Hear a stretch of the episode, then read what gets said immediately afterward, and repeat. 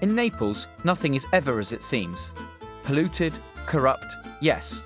The city is also undeniably industrious and a centre of Italian manufacturing. And despite the constant urban chaos, the city that sprawls under the brooding Mount Vesuvius is astonishingly beautiful. Back streets and backyards, tatty and dishevelled on first appearances, teem with the tinkering and tapping of thousands of expert makers. 84-year-old Mario Talarico has been making the best umbrellas money can buy in his tiny workshop just off the Via Toledo since he was 11 years old. Each creation shows attention to detail, but also that very idiosyncratic Neapolitan respect for quality.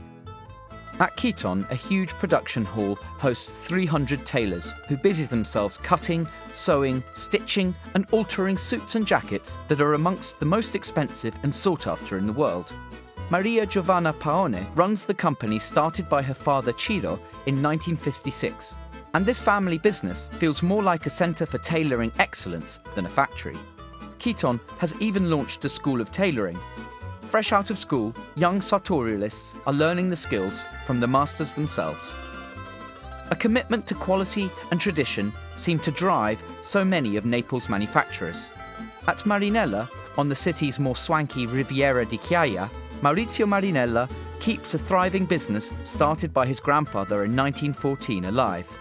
The beautiful handmade silk ties have become small, colourful icons of Neapolitan and Italian manufacturing, and relishes in the community of eager clients that always keep his elegant but relaxed boutique busy.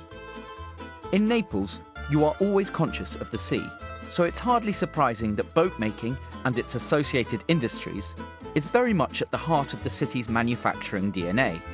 At Torre Annunziata, entrepreneur Ugo Pellegrino owns and manages Arcadia yachts. Fiberglass might have replaced wood, but the Neapolitan craftsman's skills are still very much in demand. Initial impressions of mismanagement overshadow a metropolis that is constantly making. The Gay Odin chocolate factory has been catering to the Neapolitan sweet tooth since 1894. With 8 stores in the city, plus 1 in Milan and 1 in Rome, the chocolates are a local institution, and again, techniques have remained virtually unchanged.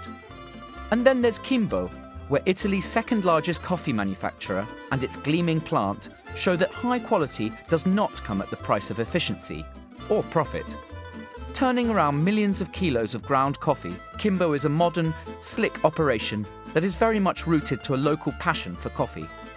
Naples sells the brand, and the brand sells Naples, says managing director Simone Cavallo. And Kimbo is growing by 7.6% in 2013. Reaping the rewards of believing in quality in both Italy and internationally.